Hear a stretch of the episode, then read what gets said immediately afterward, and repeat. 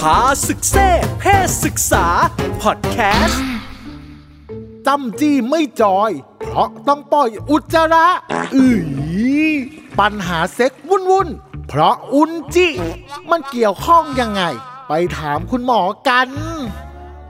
จำจี้ไม่จอย เพราะต้องปล่อยอุนจิครับหมอคุณหมอความสัมพันธ์กับเซ็กกับกับอุจจาระครับอืมเอ๊ะเหมือนเหมือนในรายการคุณหมอเคยพูดแล้วว่ามันไม่ได้เป็นเรื่องของความผิดอะไรมันเป็น รสนิยมทางเพศถูกไหมครับคุณหมอ ใช่ครับ ก็คือหมายความว่าถ้าสมมุติว่ากรณีที่คนมีเซ็กส์แล้วก็เออเหมือนเหมือนบางคู่อย่างเงี้ยครับเขามีความชอบในเรื่องของการมีเซ็กส์แล้วก็ได้สัมผัสได้เล่นได้อะไรที่เกี่ยวกับปัสสาวะ หรือว่าอุจจาระอืมหรืออะไรเงี้ยครับมันก็เป็นเอ่อรสนิยมเป็นความชอบเฉพาะจุดที่อืมเขาจะมีศัพท์นะครับเรียกเขาเรียกว่า fetish ครับหมายความว่าก็คือเหมือนอย่างเช่นสมมุตินะครับบางคนชอบเล่นกับฉี่อย่างเงี้ยครับก็ครับก็เป็น fetishรูปแบบหนึ่งนะครับ บางคนก็อืมชอบเล่นกับอุจจาระอย่างเงี้ยชอบเล่นกับครับอาหาร บางคนมีอารมณ์หรือว่าชอบเล่นกับลูกโป่งอย่างเงี้ยซึ่งก็ไม่เข้าใจเหมือนกันนะครับ ซึ่งเราเราอาจจะไม่อินแต่เขาเขามีความรู้สึกเนี้ยเห็นลูกโป่งแล้วเกิดอารมณ์อะไรอย่างเงี้ยครับก็อ๋อมีเหรออ๋อเหรอครับแล้วเอาง่าย ๆเลยครับ อาการปวดอุจจาระขณะมีเซ็กเนี่ยมีมีคนถามเข้ามา มันเป็นอาการที่ปกติไหมครับ แล้วเกิดขึ้นได้ยังไงทั้งๆที่เขาไม่ได้ร่วมเพศทางทางทวารหนักด้วยครับอ๋อก็จริงๆนะครับก็คือว่าถ้าถ้าให้มองเรื่องนี้นะครับ ว่าถามว่าปกติหรือผิดปกติไหมก็ครัค่อนข้างที่จะตอบยากครับว่ามันปกติหรือผิดปกติ แต่โดยอืมปกติแล้วเนี่ยมันไม่ควรจะมีอุจจาระออกมาในระหว่างที่กำลังมีเซ็กส์นะครับแต่ถามครับว่าถ้ามีมีคนที่แบบว่ามีแล้วมีเซ็กส์แล้วมีอุจจาระออกมาได้ไหมอาจจะมี ตรงนี้เนี่ยเราเราต้องกลับไปดูที่ setting ของเขาอะครับว่าตอนที่เขามีเซ็กส์ตอนนั้นเนี่ยมันมีอะไรบางอย่างเข้ามาเกี่ยวข้องหรือเปล่า อย่างเช่น มีการใช้สารหรือใช้ยาบางตัวด้วยหรือเปล่านะครับครับซึ่งที่เราจะเราจะเห็นหลาย ๆ ครั้งที่แบบว่ามีการใช้บางอย่างอย่างเงี้ยครับแล้วมันทำให้เกิดการคลายของหูรูดอย่างเงี้ยครับตรงตรงที่ก้นอย่างเงี้ยครับทำให้เวลามีเซ็กส์เนี่ยคือเซ็กส์เนี่ยก็คือมันเป็นกิจกรรมที่เอ่อทำเป็นคู่อยู่แล้วถูกไหมฮะเมื่อมีการครับปั๊มปั๊มกันเนี่ยก็อาจจะแบบ เกิดแรงแรงดันในช่องท้องนะครับ เกิดแรงดันอย่างเงี้ย เมื่อเกิดแรงดันอืมปุ๊บมันก็อาจจะไปเหยียดลำไส้ทำให้เกิดการอืมเคลื่อนที่ของอุจจาระก็ได้นะครับ หรือว่าคนที่มีอืมปัญหาบางบางกรณีอย่างเช่น หูรูดเขาปิดไม่สนิท เนื่องจากมีการฉีกขาดซ้ำๆมีบาดแผลปิดไม่สนิทหรืออะไรเงี้ยครับก็เป็นไปได้เหมือนกันนะครับครับแต่ถามว่าอืมถ้ามีความรู้สึกว่าเอ่อปวดท้องได้ไหมอาจจะเกิดขึ้นได้ครับ เพราะว่าในช่วงที่กำลังมีเซ็กซ์เนี่ยคือจริงๆเนี่ย ต้องบอกก่อนว่าเซ็กซ์เราเนี่ยอยู่ภายใต้ของระบบประสาทนะครับซึ่งระบบประสาทของเราเนี่ยมีทั้งที่ควบคุมได้แล้วก็ควบคุมไม่ได้นะครับไอ้ระบบที่ควบคุมไม่ได้เนี่ยเราจะเรียกว่าระบบประสาทอัตโนมัติครับซึ่งมันมีทั้งsympathetic และก็ parasympathetic ซึ่งหลายคนอาจจะไม่คุ้นนะครับซึ่ง sympathetic อืมก็คือเหมือนกับประมาณว่าอย่างเช่นเราตกใจอย่างเงี้ยเราแบกไผ่อย่างเงี้ยตกใจแล้วแบบวิ่งเร็วมากขนของอะไรเนี่ยอืม sympathetic คือมันเป็นสถานการณ์ที่แบบตื่นตัวอะไรประมาณเนี้ยครับอืมส่วนอืม parasympathetic เนี่ยก็คือเป็นสถานการณ์ที่แบบว่า ผ่อนคลายอะไรเงี้ยครับ อย่างเช่น ถ้า parasym- parasympathetic ทำงานก็จะเริ่มย่อยอาหาร เริ่มง่วงอะไรเงี้ยครับอืมเริ่มแบบว่าอ่าคลายเริ่มเอ่อมีเซ็กส์อะไรเงี้ย แต่ถ้าครับ sympathetic ทำงานก็อย่างเช่น แบบมีการกระตุ้นหัวใจเต้นเร็วขึ้นอะไรเงี้ยทำงานอืมบางเอ๊ะมันอะดรีนาลีนประมาณนี้สูบฉีดใช่ครับอืมซึ่งซึ่งการมีเซ็กส์เนี่ยมันเป็นระบบที่ตอนแรกเนี่ยมันจะเริ่มต้นด้วย parasympathetic ก็คือร่างกายจะผ่อนคลายใช่ไหมครับอืมแล้วมันเริ่มครับเริ่มมีอารมณ์ปุ๊บเนี่ยพอเริ่มมีอารมณ์ปุ๊บก็กลายเป็นว่า เส้นเลือดเส้นเลือดดำเนี้ยก็จะเริ่มคลายตัวนะครับ รับเลือดผู้ชายก็จะมีอวัยวะเพศที่ขยายขึ้น ใหญ่ขึ้นครับแข็งขึ้นนะครับอืมผู้หญิงก็จะเริ่มแบบว่ามีน้ำหล่อลื่นออกมา มีเอ่ออะไรเงี้ยครับ พร้อมที่จะมีเพศสัมพันธ์นะครับ ซึ่งไอกระบวนการตรงเนี้ยทั้งหมดเนี้ยมันเกี่ยวข้องกับระบบย่อยอาหารด้วย เพราะว่ามันทำให้เส้นเลือดที่ลำไส้เนะครับ มันก็มีการขยายตัวขึ้นทำให้มีการหลั่งเมือกทำให้มีการเคลื่อนของ กากอาหารอะไรเงี้ยครับ ซึ่งก็อาจจะทำให้เกิดการถ่ายได้นะครับในช่วงอืนี้มอันนี้คือในกรณีที่เป็นคู่ผู้ชายกับผู้หญิงใช่ไหมคุณหมอ แต่ถ้าเขาเป็นแบบ LGBT ล่ะ การที่เขามีเซ็กกันเนี่ย แล้วเขาปวดอุจจาระนี่เป็นเรื่องปกติไหมครับ ก็มีได้ครับจริง ๆ เหมือนกันหมดเลยครับ ก็คือว่าถ้าสมมติว่ากรณีที่ LGBT เนี่ยก็คือถ้าสมมติว่ามีการหรือว่าถ้าสมมติว่าฝ่ายรับเนี่ยมีการแปลงเพศแล้วเนี่ยก็อาจจะมีการที่แบบไปกระตุ้นหรือว่าไปโดนในส่วนของในช่องท้องของอวัยวะที่เกี่ยวข้องกับการขับถ่ายได้เหมือนกันนะครับ ส่วนถ้าการมีเซ็กส์ทางทวารหนักเนี่ยแล้วก็ ทำให้มีการปวดอุจจาระเนี่ยมันมันมันมันเป็นไปได้อยู่แล้วครับ เพราะว่าเมื่อไหร่ก็ตามที่ลำไส้เรามีการยืดออกเนี่ยครับเขาก็จะอือฮึเหมือนกับเหมือนเขาเรียกอะไรนะเหมือนเหมือนกระตอบตุ้สนนองเหรอครับเมื่อมีการยืดของลำไส้ก็จะมีการบีบตัวเพื่อไล่กักอาหารอย่างเงี้ยครับอ๋อซึ่งซึ่งเราก็จะเห็นได้แหละสมมุติเหมือนมันอย่างบางครั้งเนี่ยเราเข้าห้องน้ำใช่ไหมครับ เราใช้สายฉีดก้นหรือว่าเด็กเล็ก ๆ ใช้ไอ้ลูกเอ่อเขียวๆสวนก้นเนี่ยอืมบีบเข้าไปปุ๊บสักพักเนี่ยเขาก็จะถ่ายออกมานะครับซึ่งมันอืมเป็นอาการคือไปขยายลำไส้นั่นเองครับเป็นการกระตุ้นแบบหนึ่ง ทีนี้ถ้าสมมติมีปัญหาเรื่องนี้ครับ การทำความสะอาดล้างตู้เย็น ล้างตู้เย็นก่อนอืมคือ คือไล่อุจจาระออกไปก่อนอย่างเงี้ยครับ ก่อนที่จะมีเซ็กเนี่ยมันสามารถช่วยได้ไหม ช่วยอ๋อบรรเทาอาการปวดหนักระหว่างมีเซ็กได้ไหมครับ จริง ๆ จริง ๆ ศัพท์ ศัพท์คำเนี้ยพี่เผือกล้างตู้เย็นเนี่ยไม่ได้แปลว่าอ่าไม่ได้แปลว่าเอาอุจจาระออกนะครับอ้าวเหรอครับอ้าวเหรอครับ ไม่ใช่ clear เข้าใจแบบนั้นเหมือนกันเนาะล้างตู้เย็นนี่ผม confirm มากับเพื่อนที่เป็น LGBTQ แล้วเขาบอกว่าล้างตู้เย็นอ่าว่าอะไรเนี่ยฮะคือจริงๆจริงๆเนี่ยเราต้องนึกอย่างนี้ครับ ตู้เย็นคือตู้เย็นแล้วมีไข่อยู่ครับข้างในใช่ไหมฮะครับเพราะฉะนั้น ตู้เย็นก็คือไอตัวที่ห่อหุ้มไข่ล้างตู้เย็นก็คือเหมือนการใช้ปากกับเลียตูดอะใช่ครับเป็นเป็นการใช้เป็นการใช้ออรัลใช่ไหมฮะปากออรัลอ๋อนะครับอ๋อขอโทษครับเป็นกาเลียเป็นการมันไม่ใช่การเคลียร์ไม่ไม่ครับส่วนถ้าสมมติว่ามีการแบบว่าเอ่อจัดการเรื่องของเตรียมลำไส้อะไรพวกเนี้ยเขาอ่าอ่าเขาจะมีศัพท์ว่าเขาจะมีศัพท์ว่าทำแท้งครับ ซึ่งซึ่งไม่อ๋อเหรอครับเออเออเคยได้ยินแบบนั้นครับ เอาถ้างั้นเราเราเรา clear ท้องอุจจาระอะไรให้เรียบร้อยอย่างเงี้ยครับ จริง ๆ ก็ช่วยได้นะครับกะจริง ๆ การเข้าห้องน้ำก่อนเนี่ยคือเข้าห้องน้ำก่อนหรือสวน คือจะมีหลายคนที่เขามีเซ็กซ์ที่ไม่ใช่แบบเป็นคู่ชายหญิงเนาะที่อาจจะเป็นคู่ชายชายอย่างเงี้ยเขาก็ต้องมีการเตรียมพร้อมเหมือนกันครับ ที่จะมีเซ็กซ์ก็คือโดยการที่สวนล้างทางลำไส้ใหญ่เนี่ยก่อนนะครับก่อนที่จะมีเซ็กซ์เนี่ย อาจจะแบบประมาณชั่วโมงสองชั่วโมงก่อนแล้วก็หลังจากนั้นเนี่ยพอใกล้ๆสักประมาณครึ่งชั่วโมงเนี่ยก็สวนล้างอีกรอบหนึ่งเพื่อให้มันหมดนะครับเวลามีเซ็กซ์เขาก็จะได้แบบไม่ต้องแบบเกิดรอยอารยธรรมใช่ไหมครับครับบนครับครับบนบนที่นอนอะไรอย่างเงี้ยครับ แล้วที่ก็ก็ช่วยได้ครับ ครับอืมแต่อย่างเคสเนี่ยเขาบอกว่าเขาปวดพอมวนท้องปวดก็ไปนั่ง นั่งก็ไม่ออก นั่นแปลว่ามันอืมอาจจะไม่ได้มีอุจจาระอยู่พอกลับมามีเซ็กก็ปวดอีก ไปนั่งใช่ครับก็ไม่มีอีกก็ไม่ออกเนี่ยครับคุณหมอมันน่าจะเกิดจากอะไรครับ ตรงเนี้ยครับคือคือการปวดท้องของของเวลาปวดท้องมันอยากถ่ายเงี้ยครับ มันต้องดูที่ว่าปวด เพราะว่ามีกากอาหารอยู่ แล้วร่างกายต้องการขับออก หรือว่าปวด เพราะว่ามีอะไรบางอย่างไปกระตุ้นมันครับ อย่างเช่นอืมเอ่อมีการขยายของลำไส้ มีการไปเสียดสีเอ่อหรือว่าสัมผัสโดนเอ่อเส้นประสาท หรือว่าลำไส้อะไรเงี้ยในระหว่างที่มีเซ็กกันก็ทำให้รู้สึกหน่วงหน่วงๆปวดท้องได้นะครับ หรือการเขาเรียกว่าการตอบสนองในในในในระหว่างที่มีเซ็กเนี่ยครับก็เกิดการหดรัดเป็นจังหวะของกล้ามเนื้อได้เหมือนกัน ก็ทำให้เกิดการปวดท้องได้เหมือนกันครับ ซึ่งเป็นการปวดท้องที่อ่า ความรู้สึกเหมือนจะปวดอยากถ่ายแต่ไม่ได้มีกากอาหารที่จะถ่ายออกมาครับ บางคนตื่นเต้นแล้วปวดท้องครับ ตื่นเต้นอืมก็จะจะปวดอุจจาระมันมันมันเกิดขึ้นได้ยังไงครับบางจริง ๆ ถ้าช่วงที่ตื่นเต้น ถ้าถ้าตื่นเต้นในสถานการณ์ปกตินะพี่เบือกเราเราเราจะไม่เราจะไม่ค่อยปวดท้องนะครับคือคืออ่าจะไม่มีเราจะไม่เคยได้ยินบาว่งสถานการณ์ตกใจอ่าแบบอะไรเงี้ยวิ่งหนีสถานการณ์แบบเขากำลังตีกันอยู่เราวิ่งหนีอย่างเงี้ยขี้แตกไม่ไม่ไม่ค่อยมีฮะคือคือครับณวินาทีนั้นร่างกายมันจะแบบอั้นเลย มันจะทำให้แบบอืมไม่ไม่ถ่าย ร่างกายจะถ่ายก็ต่อเมื่อเรา relax เราผ่อนคลายครับแต่ในช่วงที่มีเซ็กซ์เนี่ยครับ ไอไอระบบประสาทที่ผมบอกตัวที่มันทำให้ผ่อนคลายเนี่ยตัวเนี้ยครับที่ทำให้เกิดความ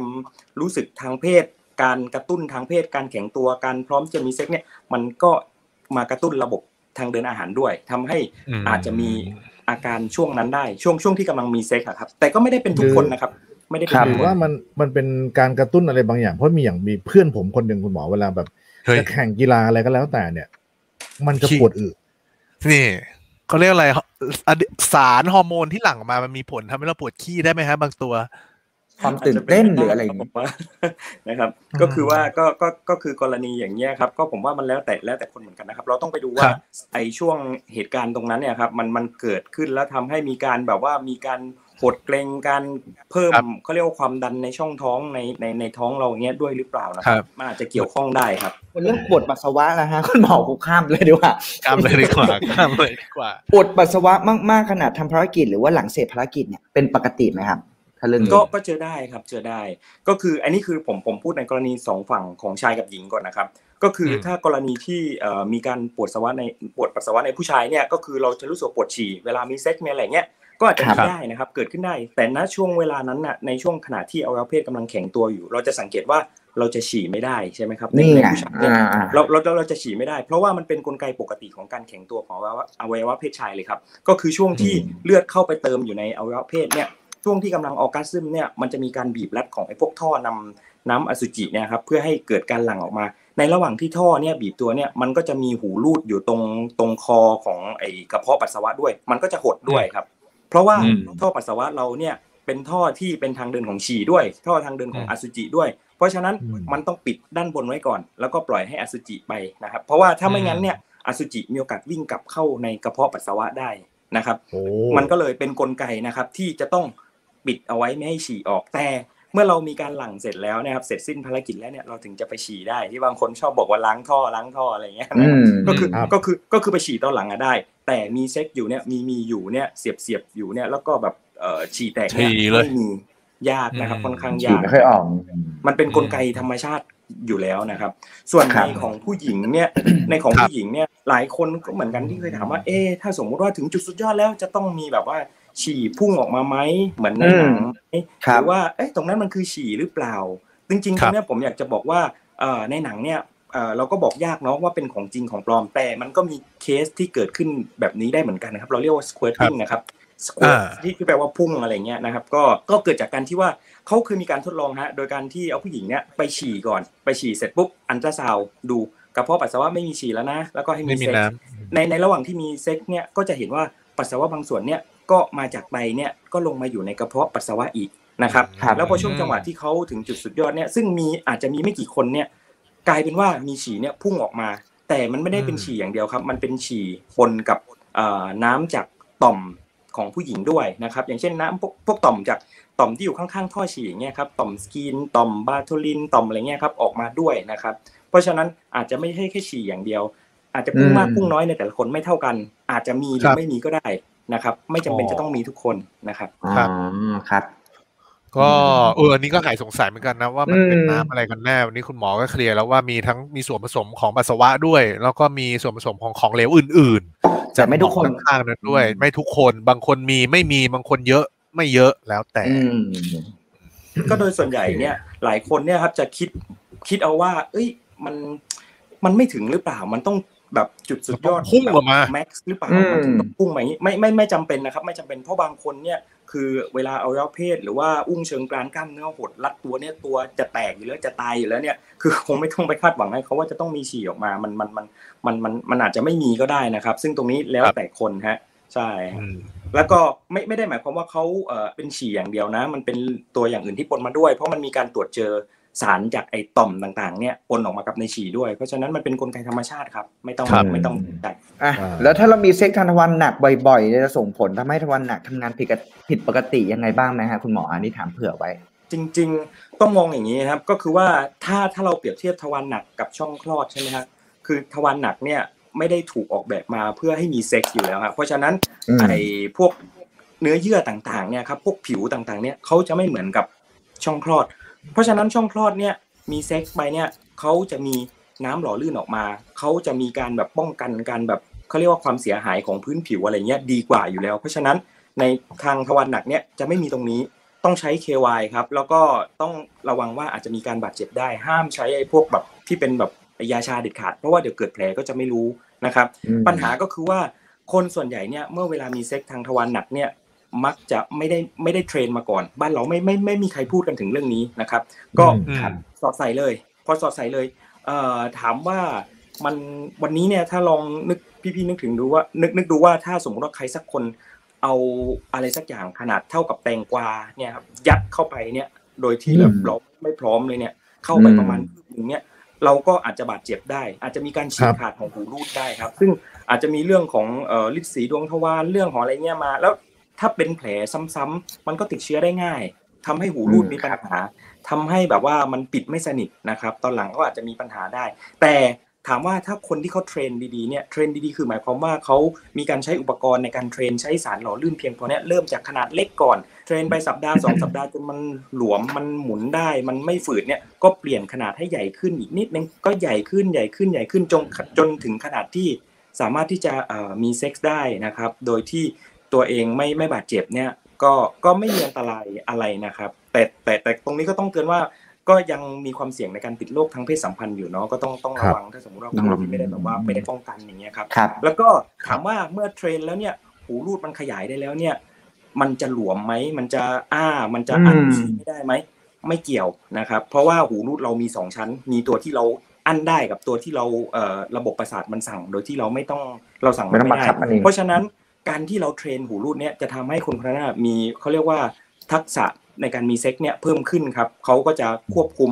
การทำกิจกรรมตรงเนี้ยได้ดีขึ้นครับ มันก็จะสุนทรีอืมมากขึ้น แล้ว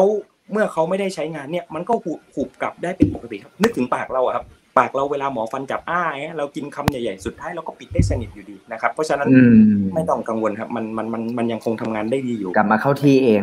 อืมครับผมไอ้กล้ามเนื้อตรงเนี้ย ผมหลังๆมันมันเริ่มแบบว่า อายุบัมังนคับเยอะไม่ได้นะคุณหมออืมันมบังคับไม่ค่อยได้ อันนี้มันมันมันสามารถไปหูรีรูดแพร์หรือว่า หรือว่ามีวิธีการอั้นไม่ได้เหรอการหรือว่ายังไงช่วยได้อะไหมคุณหมอ คือผมอั้นได้ แต่คือบางทีแบบถ้ามันมาเยอะมากอะขาโถมเนี่ย ก็ต้องไปเลยเออ มันต้องไม่แข็งแรงเหมือนเมื่อก่อนอืมหูรูดผมว่าหูรูดตรงเนี้ยครับ คือจริง ๆ ถามว่า มันมันก็มีโทนของมันอยู่นะเขาเรียกว่าโทนนะครับโทนก็คือความแข็งแรงความตึงในการแบบหดรัดตัวอย่างเงี้ยครับมันก็มีโทนของมันอยู่ครับ แต่โดยปกติเนี่ยเราคงไม่ต้องคือคือถ้าอยากจะให้มันแบบว่าฟิตและให้มันแบบว่าโอเค ให้เรามั่นใจเนี่ยเราก็คงต้องฝึกอะครับ ฝึกฝึกขมิบหูรูดอะไรเงี้ยฝึกอั้นขี้ที่พี่เผือกเคยบอกอะครับฝึกอืมตัดขี้ใช่ไหมแล้วก็ครับแต่ถ้าขมิบถ้าสมมุติว่ามันมันไม่ได้มีปัญหาขนาดที่แบบนั่งนั่งอยู่แล้วก็ ฝึกตัดขี้ไหลขี้อะไรอย่างเงี้ยครับ ก็ไม่เป็นปัญหาครับผมตรงนี้ไม่เป็นปัญหาครับพี่พี่อาร์ตเพราะว่าจริง ๆ แล้วเนี่ยถามว่าถ้าสมมุติว่าในช่วงที่แบบว่าเหมือนเหมือนอาจจะสัมพันธ์กับเอ่อกิจกรรมด้วย เพราะพี่อาร์ตเองเป็นคนที่เป็นเหมือนทำงานออฟฟิศอะครับเป็นคนที่นั่งโต๊ะ เป็นคนที่อยู่หน้าคอมตลอดอย่างเงี้ย แล้วเพราะฉะนั้นความไอเขาเรียกว่าการแข็งของลักษณะของขี้ของอะไรเงี้ยมันก็ ไม่เหมือนกับที่เราแบบปกติอะครับ ซึ่งมันก็อืมอาจจะทำให้ตรงเนี้ยครับมันมันอั้นไม่ได้อยู่แล้วครับมันเป็นเรื่องปกติที่ร่างกายพยายามขับออกอยู่แล้วครับผมมองว่าไม่ไม่ได้ไม่ได้เป็นเรื่องที่แบบว่าผิดปกติ แต่ถ้าสมมุติว่าเราแบบว่าเอ่อปกติเนี่ยแล้วเดินเดินอยู่แล้วอยู่ๆก็ไหลออกมาปึ๊ดเราอั้นไม่ได้อืมอันเนี้ยอันเนี้ยอาจอะจะผิอัดนนั้นอะอันนั้นคืออ๋อโอเคอืมอาจจะเป็นเรื่องของปปริมาณที่เรา ที่เราพยายามขมิบไว้พอสมควร ใช่ไหมฮะ ประตูน้ำมันเลยแบบว่าทนไม่ไหวปุ้มถ้าท้องเสียก็อีกเรื่องไงใช่ไหมแล้วมันมันมันเสื่อมได้ไหมฮะ มันมันวัยไหนที่หูรูดจะเริ่มเสื่อมครับจริง ๆ ไม่มีนะครับ ผมคือคือมันอาจจะเสื่อมเหรอได้ฮะแต่แต่ที่ผมที่ผมตรวจมาผมรู้สึกว่าตั้งตั้งแต่ชายชายตั้งแต่แบบตั้งแต่วัยรุ่นนะครับแบบสิบ10กว่าจนถึงแบบเอ่อที่ผมเจอก็แบบหกสิบเจ็ดสิบเนาะที่แบบที่คลินิกเนี้ยก็ครับรู้สึกว่าเขาก็ไม่ไม่ได้มีปัญหาเรื่องหูรูดนะ ส่วนใหญ่คนที่มีปัญหาเรื่องหูรูดคือคนที่ได้รับการอ่าได้รับเขาเรียกอุบัติเหตุอย่างเนี้ยได้รับการบาดเจ็บตรงบริเวณไขสันหลัง หลังหักหลังอะไรอย่างเงี้ยที่แบบอุบัติเหตุมาก่อนนะครับ แล้วก็เส้นประสาทจากไขสันหลังเนี่ยมันที่มีผลต่อไอหูรูดของก้นเนี่ยมันเสียไปมันก็เลยทำให้ครับแบบไม่สามารถอั้นได้อะไรเงี้ยติดเตียงอืมอย่างเงี้ยครับอัมาพาตอัมาพฤกษ์อัมาพาตอะไรเงี้ยครับก็ไอ้นั่นอืมที่เจอครับ แต่คนปกติไม่ไม่เจอนะ ผมไม่เจอคนที่หูรูดเสื่อมนะครับครับ แล้วแก่ๆจำเป็นว่าเราทุกคนจะต้องเป็นลิสีดวงไหมคุณหมอจริง ๆ ตอนตอนเวลาเราอายุเยอะขึ้นนะครับ มันมีโอกาสที่จะเป็นลิสีดวงเพิ่มขึ้นอยู่แล้วครับ เพราะว่าเอ่อเรื่องของเส้นประสาทเรื่องของระบบย่อยต่างๆ เนี่ยมันเปลี่ยนแปลงไปนะครับทำให้อืมการขับถ่ายเนี่ยมันแย่ลงพอการขับถ่ายแย่ลงเนี่ยกลายเป็นว่าอุจจาระเนี่ยมันอยู่ในลำไส้เนี่ยนานขึ้นก็ดูดน้ำออกมากขึ้น มันก็แข็งมากขึ้นแข็งครับก็มีการที่จะเสียดสีบาดเจ็บกับไอ้ตรงลำไส้เราอะมากขึ้นครับ แล้วกลายเป็นว่าไอ้ ลำไส้เราเนี่ยไอ้เส้นเลือดดำเนี่ยครับมันก็เลยโป่งขึ้นมา มันเหมือนกับไปถูมันนะครับ ไปถูมันมันก็บาดเจ็บมันก็บวมเป่งพองขึ้นมา กลายเป็นฤทธิ์สีดวงออกมาครับใช่ครับตรงนี้อืมฤทธิ์สูฤทธิ์สีดวงจริงๆเนี่ยมันคือเส้นเลือดดำอะครับที่อยู่ตรงที่ครับลำไส้เราเนี่ยครับอ่าโอเค ขอบคุณข้อมูลจากหมอโอ๊ตนายแพทย์วงศกรสุวรรณกิจ ติดตามข้อมูลหมอโอ๊ตได้ที่ Instagram at o a t d a n i e l หรือ www.houseclinic.com พาศึกเซ่เพศศึกษา พอดแคสต์